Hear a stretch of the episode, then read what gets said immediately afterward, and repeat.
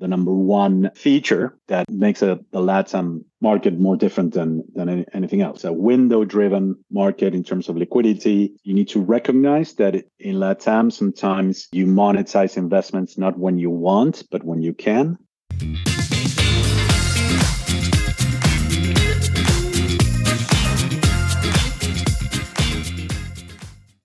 Hi, this is Pat from The Enthusiast. And you're in for a fantastic episode there with Ramiro Lauzan, who's a partner at leading consumer uh, private equity and growth stage investor L Catterton. We drive into his investing journey, how he feels about the consumer segment, and what defines the investment thesis of L Catterton, which is such, such a, a huge investment house of uh, 34 billion assets under management. And he really unpacks for us kind of what drives the decision making inside L Catterton and how they look at long term consumer trends and theses that then derive their investment decisions. We, of course, dive into Latam, uh, considering that Ramiro sits on the board of Despegar and Notco, just to mention two of those, and uh, what kind of differentiates growth stage investing in LATAM versus more developed markets, and why sometimes you have to be a little bit more opportunistic when thinking of liquidity in those markets, and how you nevertheless create long term value. Because as Ramiro was saying, there's no shortage of talent and ideas, but there's a shortage of capital in the region. And that's exactly where L Catterton comes in in the consumer category. So much to unpack there with Ramiro. It was such a pleasure having him on the show and tap into his wisdom. And remember, you can follow us wherever you're getting your podcasts and make sure to follow us on LinkedIn or Substack to always stay up to date with the latest episodes. And now, directly onto the show with Ramiro Lauzan, partner at L Catterton.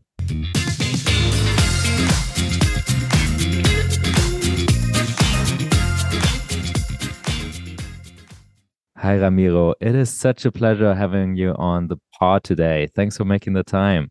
My pleasure, Patrick. Thanks for having me. It's an honor having you on. Obviously, L Catterton has, has played an instrumental role investing across the globe, but also uh, closer to home, I'd, I would say, in Latin America. And you're native Argentinian, then obviously had had your career at McKinsey and subsequently joining L Catterton. I would like to kind of kick us off uh, dive a little bit into your personal journey and how you ended up in the world of investing. As you pointed out, yeah, I was born and raised in Argentina originally. I started moving abroad. I lived in the US for uh, a few years, then Brazil for another few years, moved to Australia before heading back to Argentina. I am originally uh, an economy uh, business major. And and I would say you know, I would probably split my sort of background into, I would say in my previous life, I spent a lot of years at McKinsey. Uh, so you could say I'm a recovering consultant still. And then I started doing principal investing, and that took different turns. I did some VC back in the early, uh, in the good old sort of uh, internet days of 1999 or so. And then um, more meaningfully after I left McKinsey uh, in 2009, I want to say, doing private equity uh, initially independently with a you know small firm that a friend of mine and I established, and then more institutionally with L Catterton. You know what drove that transition probably was that as much as I loved and, and enjoyed, you know, being so many years at McKinsey, just an amazing place, and you know, I have nothing but fondness, I would say, about my time there increasingly I felt that there was an element of decision making outcomes uh, perhaps lacking. I always felt that investing and principal investing could provide that. And that's one of the things that really stood out for me. Um, you know, the, the fact that you get to experience the same thrill, if you will, and an intellectual thrill of, uh, you know, understanding new businesses in different categories, understanding what, how to drive value each of those situations, how to work with different people in different configurations, and all of that that you still had in consulting, but with the added element of decision making and impact. Uh, you know, immediate, concrete, quantifiable impact and, and outcomes. Um, you know, I think principal investing in that respect is like the you know the ultimate meritocracy. Talking a little bit more about L Catterton, which certainly is a sizable growth stage investor, the largest one, I guess, in the consumer category. 34 billion assets under management. Definitely huge, quite monstrous. Could you sum up the thesis of the firm in a, in a few sentences to break it down for the audience? L Catterton has been around for quite some time, over 35 years now. Quite sizable, as you pointed out. Um, you know, we must be at around 35B AUM these days. More than 250 uh, investment professionals, about 120 or thereabouts portfolio companies globally. The claim to fame as you pointed out, of, of uh, has been that the only thing the firm does, and it, and all it does, is consumer.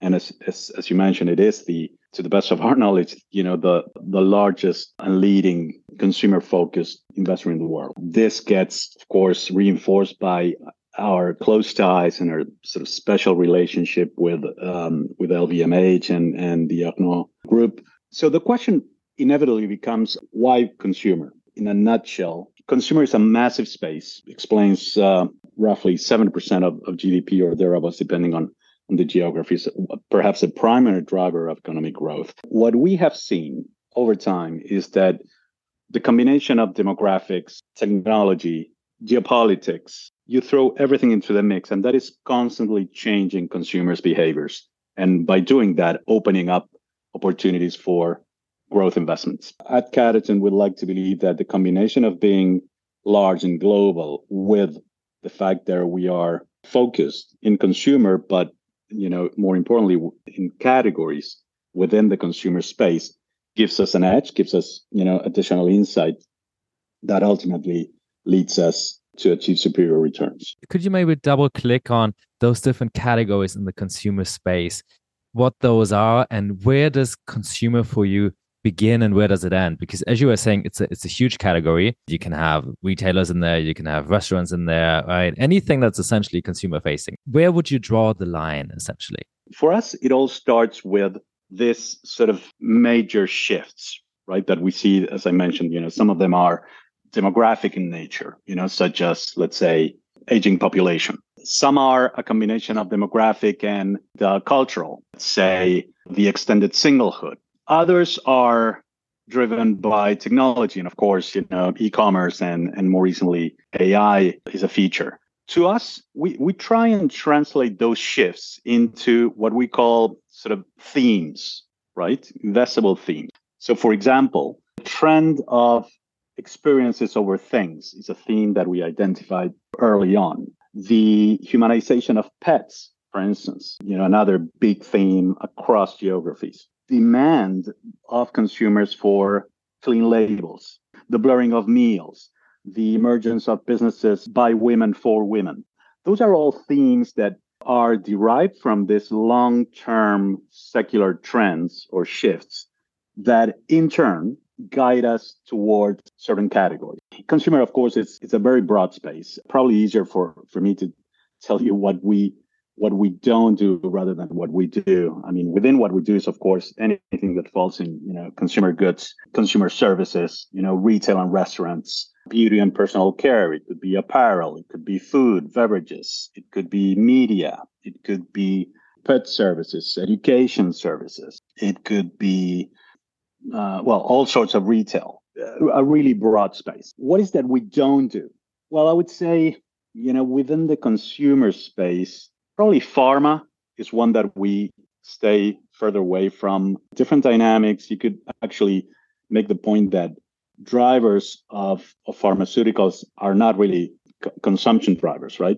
Uh, mostly instead they are driven by you know the incidence and the prevalence of certain diseases obviously a highly regulated sector as well those are like really long term trends that we're seeing these are not, not some short term developments and, and hypes. This is literally you're you're identifying these long-term patterns and investing accordingly. You do minority and majority naturally. So I'm curious to unpack that a little bit more, how that is then reflected in your structure internally. You've been saying you have these different funds geographically. Can you unpack this maybe a little bit for the audience? Also for the founders that who who might be listening in who want to reach out to L Catterton and approach them for for a potential kind of investment opportunity, how to navigate this really huge firm that L Catterton is and understand where they have to knock on the right doors and and get to the right person for for what they're seeking essentially.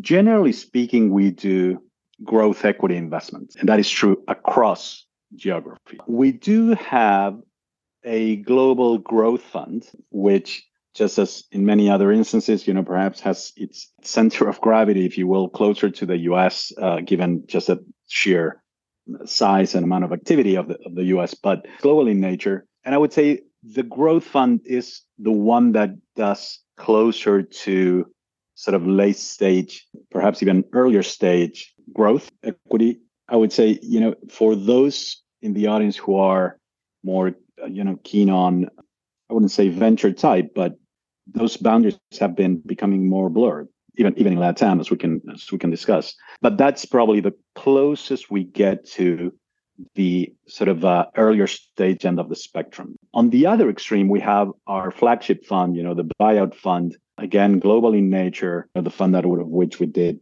for instance, the Birkenstock investment, just to, you know, name a, a recent one. For the geographic strategies, Latam, Europe, Asia, you know, again, each one has its own nuances. I can speak more about Latam. I would call a typical growth equity strategy in which, yes, you have minority stakes, sometimes, you know, co-control, sometimes majority stakes. It's not something that we're as, I would say, focused on uh, as other colleagues in the, in the space. You know, regardless, I would say, of our ownership, we try and make it a point of, of retaining sort of a, a very significant say on those aspects that we care deeply about.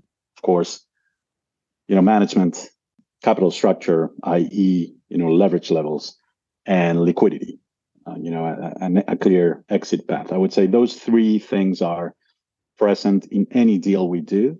I cannot, I'm thinking aloud here. I, I don't think we have made any investment in which we don't have a board seat and specific governance rights. This is true, you know, again, from the smaller deals we've done to the pipe we did in Despegar, for instance, during the pandemic, um, in which um, you know obviously Despegar being a, a, publicly listed company in the U.S. So nothing really changes fundamentally, you know, in terms of ownership, minority, majority, uh, you know, co-control. It's something that we find ways to work around. That's fantastic, kind of unpacking that a little bit more. You know, on on the pod, we often talk about, and, and this is going slightly off script here, but um, what are kind of the determining factor of of success to really build lasting investment firms. You know, and L has been doing this for many years, very much successfully, being up on its game. How do you ensure, and and that's more asking you as as a partner of the firm, that L is up there where it is today, the next 20 years? What do you think are the are the main drivers? You know, one of the things that you learn when you're you've spent enough time in private equity is that you have a constant reminder of of humility, if you will. And, and I think it comes with the territory, private equity in general, principal investing in general, even more so in LATAM. It's a it's an exercise in keeping yourself in check, making sure you cover all the angles, that you never get, you know, too complacent, that you are very much aware of your own biases. And and that's only, course, talking about the things that you can control, right? Then then we move into the aspects that you do not control. And luck, of course, plays plays a big role in. So I think as a firm and, and the partners of the firm are proud of what we have accomplished so far. We don't take any of that for granted. And, and we're aware that keeping that place, you know, in terms of performance will require a lot of effort, a lot of focus, and some luck as well. Now, having said that, I think I, I would imagine that at least necessary conditions for success um, perhaps not sufficient, but at least necessary conditions include continuing to be at the forefront of identifying and exploiting this emerging secular trends. You know, that really gives you a leg up. The fact that you have a deep understanding of the consumer about, you know, what drives their behavior, what, how that might change, uh, and then drawing the implications, making sure that you understand what that means for certain investable themes and categories. So, um, so that's certainly one. Then once you you know do that investment, uh, I would submit that a second one is you know the amount of engagement and involvement that we we would like to believe that we we bring to the table. We like to think about ourselves as as partners more more than investors really, and as partners to you know CEOs, to founders, to occasionally family-owned businesses, and we try to bring the best of the firm to bear. You know, we're hands-on. We a lot of us come from a, either a you know operating background, a consulting background, and again we we we try to make a difference in that respect. When you take a step back and you think about how how do you make returns in, in, in principal investing, right? It's it's not that that many levers that you can pull. It's top line growth, it's margin expansion, it's multiple expansion, and to some extent, it's leverage. And, and and we can talk about that, but that's certainly not part of the equation in, in for, for the firm, and I would say certainly not in, in Latin America. You know, what and, and by margin expansion, you know, it's a fancy name, but what you mean is you know, doing things better. You know, making sure that A, you work on the right things, and B, you manage to do them better. So I would think that that's that should continue to be a focal point of us if we we are to be successful, you know, for the next for the next few decades. Which leads me to probably number three. This is something that is true for you know most uh, principal investors and, and human capital businesses, which is our ability to attract and develop and retain top talent and to have the people that we have work in unison you know within the Catterton culture. That is i hesitate to use the word because culture you know, tends to be you know misused or abused as a word and you know uh, it means something different for for for everybody. But uh, i would say Catterton has a very distinct culture in which uh, we try and operate. It has served us well. And um, and again, you know, that's probably the third element that I would imagine that will have to continue to be true for the firm to to be successful going forward. Fantastic advice there. A perfect segue, and and you already kind of brought up uh, Latin America, which uh, is is your home ground still, I would say, to a fair a fair share of, of the investing activities you do and, and the boards you're sitting on. Certainly, private equity or growth investing in LATAM functions a little bit differently to developed markets, especially when we talk about leverage. But then we often talk about the macro risk uh, that are playing an outsized role in emerging markets. How do you see that? And what's your approach there when you look into investing in LATAM specifically? No, absolutely. When thinking about private equity in, in LATAM, there are a few things to note, right? The, the first one is, I think just the the opportunity is massive. And, and the reason I mention this is because, as opposed to other parts of, of the world, there is a shortage of capital in the region that is stunning. Let's put it in, in very simple terms. What is it that principal investing does, or private equity in this case does? I mean, it's just another means of br- bringing together people that have, I would say, more capital than ideas with people that have more ideas and capital, right? So it, in that respect, it's not that dissimilar from any other financial intermediation. Now, obviously, I'm oversimplifying this, but but just to put it in perspective, so what you do is, you know, within that continuum of financing, in which on in one extreme you have, you know, the entrepreneur who has a you know great idea but no capital, or you know the small entrepreneur or small um, business owner who has been growing uh, by reinvesting certain profits um, or with some seed money from their family and friends in the other extreme you have the publicly listed companies that can raise equity in the stock market or that you know can issue you know a bond or anything that have let's call it very fluent access to both equity and debt capital markets.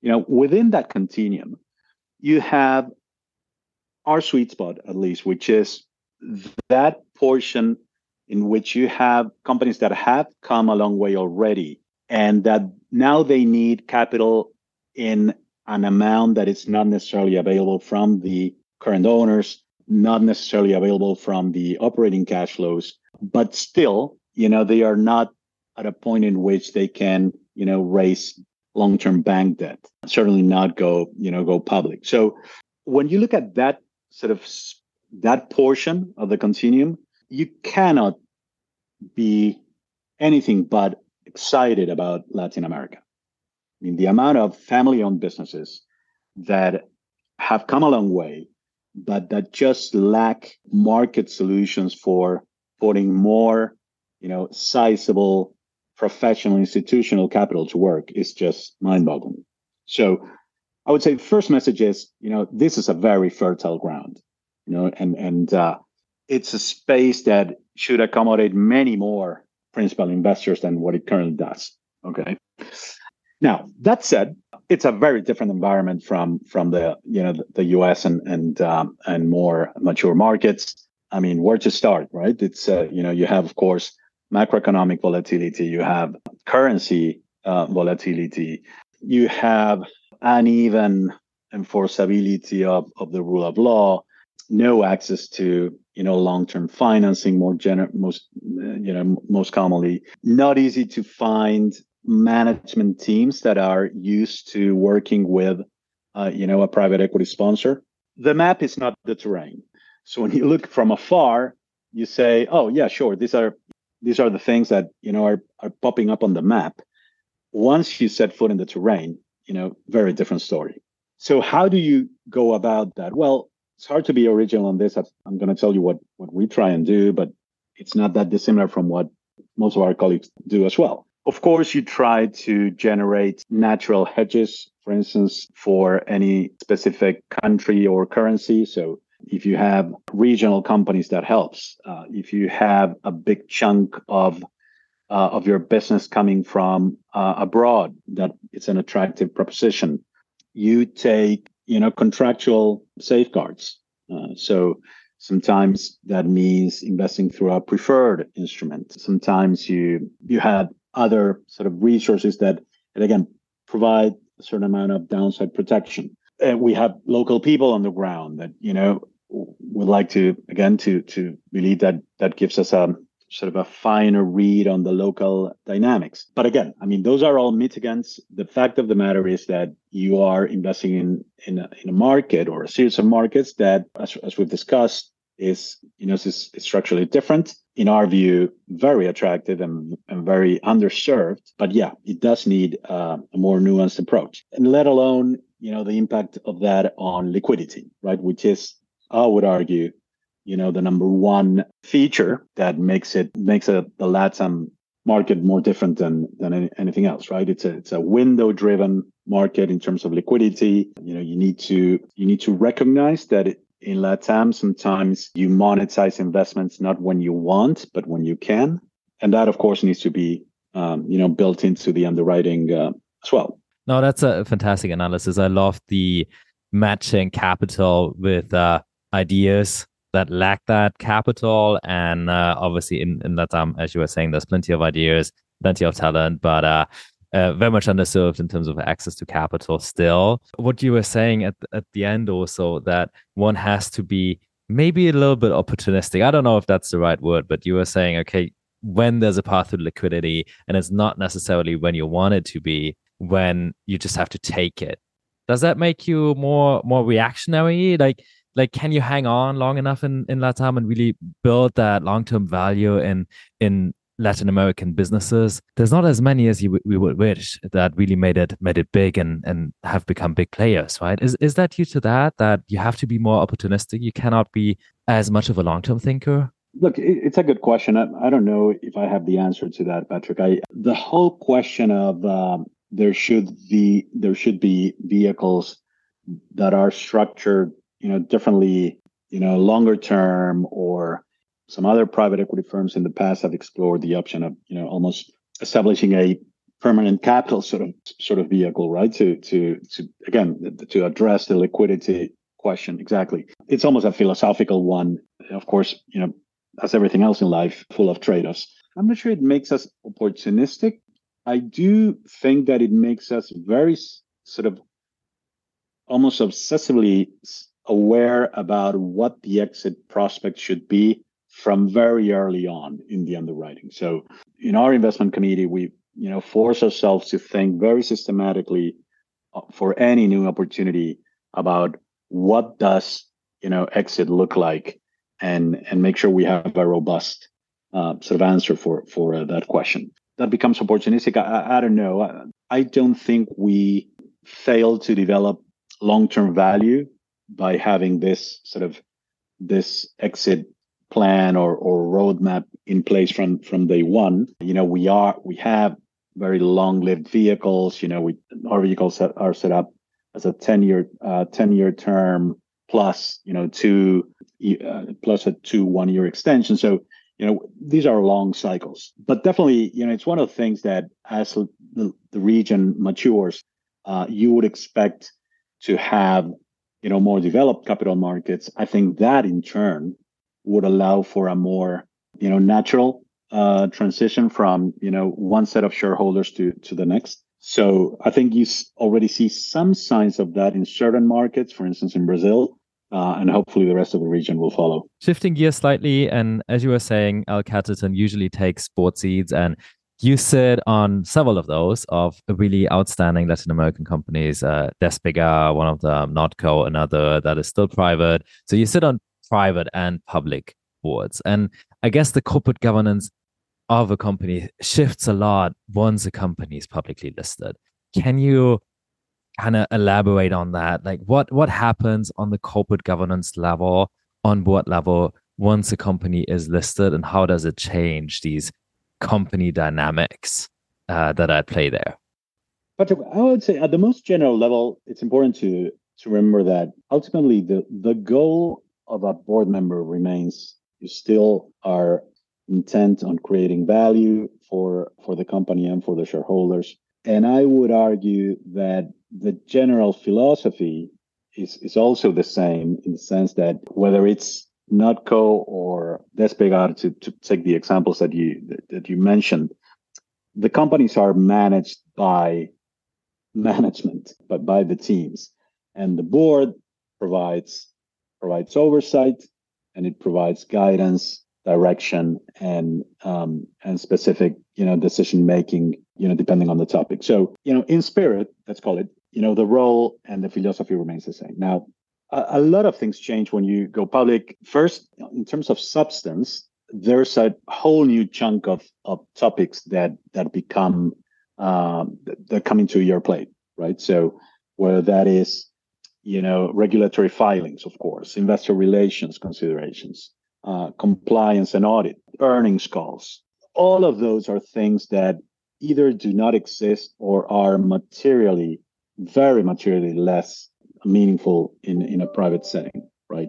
In style, of course, everything becomes much more, much more formal. Again, to take your example in Notco, you know, in one board meeting, we will cover strategic issues, commercial topic, talent and people topics, and review results and discuss, you know, strategic opportunities or initiatives all in one go. Whereas if you take a public listed company in the US, such as Despegar, you have in our case, we have a you know strategy committee, a nomination and compensation committee, um, an audit committee. All of those committees have their own charter. Of course, you have you know very formal minutes. I would say everything becomes much more formal, of course, with a large amount of scrutiny, which is the right thing to do, by the way, given that um, you've become public. So th- those are the things that come to mind from a personal experience, if you will, Patrick. It, it becomes, you know, ironically, people, you know, people are really drawn to publicly listed companies. You know, they they, I think we all get fascinated by POs and the big names, etc. Uh, you know, even socially, always uh, you know friends or or or acquaintances they want to know oh how about this or that ironically i would say the least interesting of, of them all you know uh, you're you know when you're a board member from a public listed entity such as Mike in Despegar now you there's really not much you can say. At the risk of stating the obvious you can only refer to uh, things that the company has disclosed previously that have that are part part of the public domain. You need to be really mindful of of the things that the company is disclosing versus the one that it doesn't to make sure that you know you're always um, in compliance. So in a way it makes for much less uh, interesting social conversations But of course, uh, at the same time, you feel that you are part of something uh, bigger, you know, that that you know makes a splash, you know, across geographies. You know, again, Despegar is a company that it's present across Latin America, you know, in every country. And as such, you you know, it if you're driven by impact, sort of the appeal of, of these companies is, of course, um, hard to match. While, while we're talking about uh, public markets, uh, certainly it's been interesting macro wise, we've started quite hot into the year, I'd say. I mean, FANG stocks are uh, record highs, and it's an interesting environment, I feel, but we're still kind of missing kind of the the the window isn't quite open yet for I would say new new IPOs. I mean, Birkenstock is a great example, which which IPO'd uh, uh, just a few months ago. Uh, when we look at you know 2024, what what what are you seeing, and how do you think is it going to play out?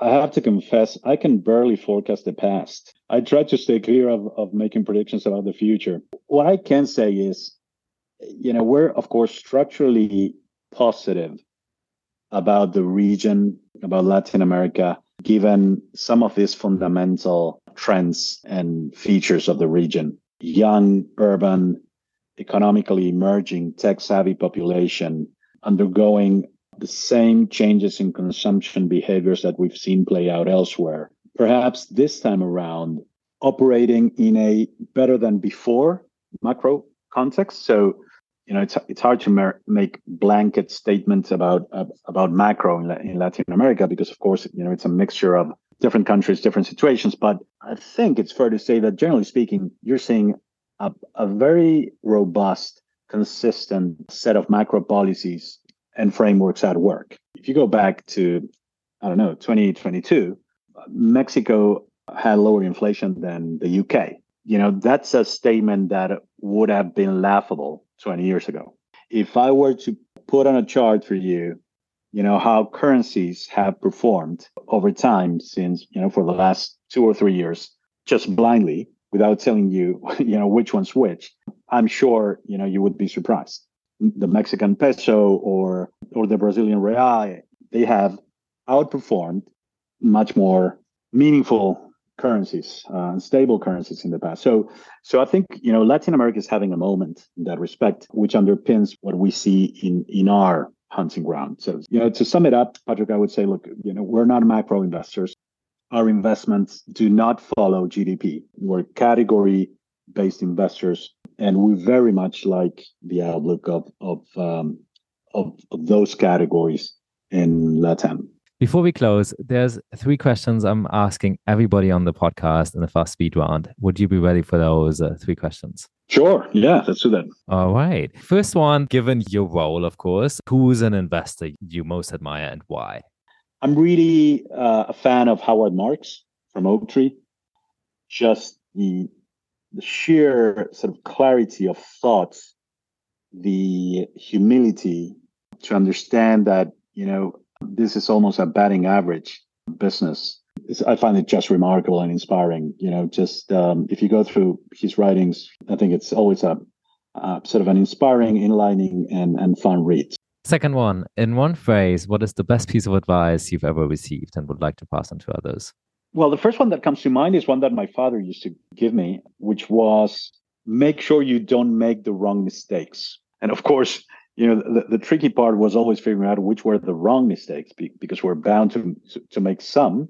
But I think there was an incredible amount of wisdom packed in, in that. I think it's important to first accept the fact that you will make mistakes, but to be clinical and focused and in, in prioritizing and, and trying to make sure that those that are either very large stakes or irreversible that you're really careful about those. And the other thing that comes to mind is one that former mentor of mine told me sometimes being right is not the most important thing and and and that's stuck you know i think um, many of us sometimes in any situation approach it as a a problem in search of a solution or a question in search of an answer and we try to be right I think what stuck with me from that comment is that that's actually not the end of it. It's probably closer to the beginning of it. And and once you are right, so to speak, in the answer or or in the solution, there's a whole new mission that opens up that it ends up being more important to make things happen. So that's another one that I that I took to heart. And last but not least, three keywords that describe a successful business. Sustainable competitive advantages, which which is a term that I think uh, we tend to use loosely. You know, it's very uh, you know consulting like, but on the contrary, I think it's quite specific, uh, and I mean it in the sort of very much tied to the economics of business. You know, there are not many sustainable competitive advantages, uh, in my view. You know, it, it has to be either dramatic economies of scale. It has to be either you know patented technology or some or protected intellectual property. It needs to be a very hard to replicate brand. Uh, you know, it needs to be some regulatory license there are a few things that really pass the test of being sustainable competitive advantages from the business that stand the test of time and that are successful for a very long time. Uh, I would argue that that's that's their common and necessary ingredient. Before we close, is there anything else you would like to share with the audience? No, Patrick. Just um, this was fun. Thanks for having me, and and thank you for um, for your perseverance in making this happen. I know it's it, it wasn't easy to schedule, but but I um, I appreciate it, and um, and I'm happy we did this. Thank it was good fun. Thank you to the Enthusiast Podcast. Make sure to subscribe wherever you're getting your podcasts to always stay up to date with the latest episodes. And if you enjoy the work we are doing, drop us a review or give us a rating. This show is produced by me, Patrick Alex. Also, a big shout out to Constance Ulreich, leading our newsletter efforts, and much more. Title music by Stock Studio called That Funk Show.